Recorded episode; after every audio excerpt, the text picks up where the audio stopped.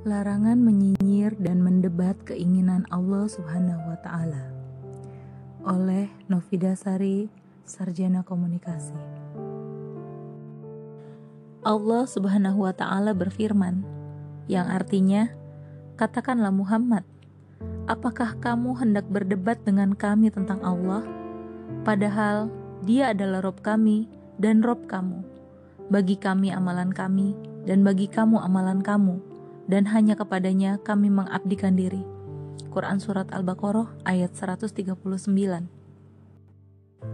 Allah menginginkan agar kekasihnya Muhammad Shallallahu Alaihi Wasallam menolak dengan orang-orang musyrikin yang mendebatnya tanpa ada keinginan sama sekali untuk mencari kebenaran. Kul merupakan kata deklarasi dari Allah dalam kapasitasnya sebagai Rob pencipta alam semesta dan kehidupan. Kemudian kata Atuhajunana fillah Apakah kamu hendak berdebat dengan kami tentang Allah?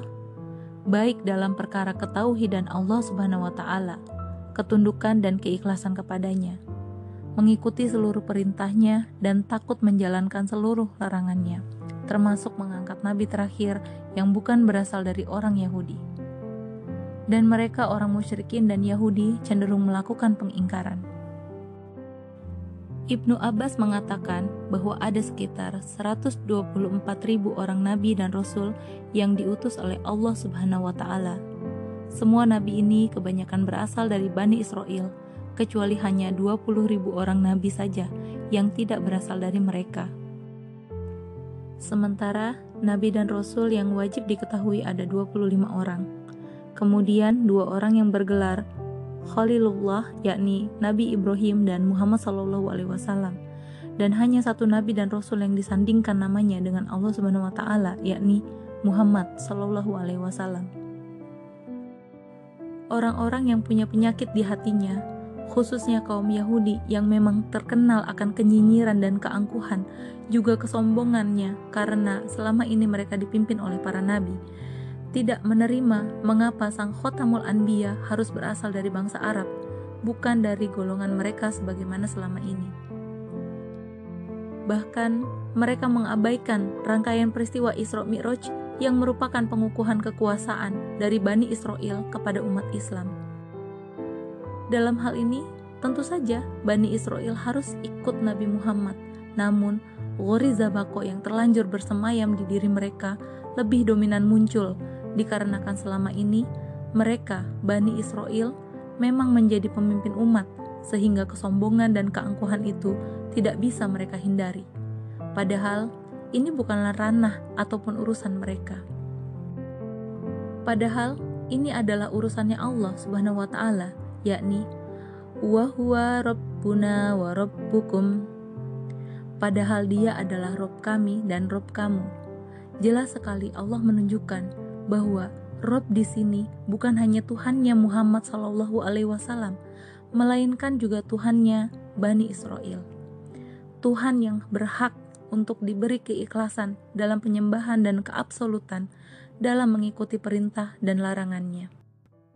Kemudian, walana a'maluna walakum a'malukum wa nahnu lahu mukhlisun. Bagi kami amalan kami dan bagi kamu amalan kamu, dan hanya kepadanya kami mengabdikan diri. Kata ini bermaksud bahwa kami berlepas diri dari kalian, dan kalian pun berlepas diri dari kami, dan setiap amalan akan dibalas oleh Allah Subhanahu wa Ta'ala.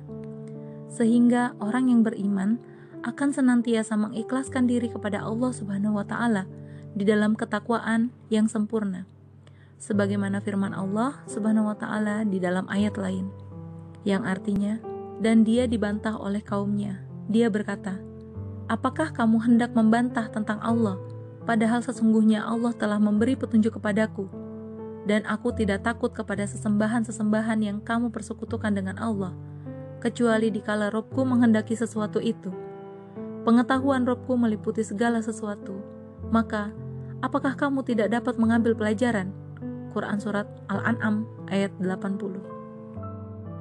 Jelas sekali Allah Subhanahu wa taala menyuruh Nabi Muhammad sallallahu alaihi wasallam untuk menolak perdebatan dan kenyinyiran orang musyrikin dan Yahudi dan para pengikut mereka. Karena sesungguhnya orang yang beriman akan menjaga perilakunya sesuai dengan perintah dan larangan Allah Subhanahu wa taala dengan dorongan takwa. Orang yang beriman dengan iman yang sungguh-sungguh akan menyadari kelak ia akan berhadapan dengan hari pembalasan yang akan diterimanya sesuai dengan amal yang diperbuatnya.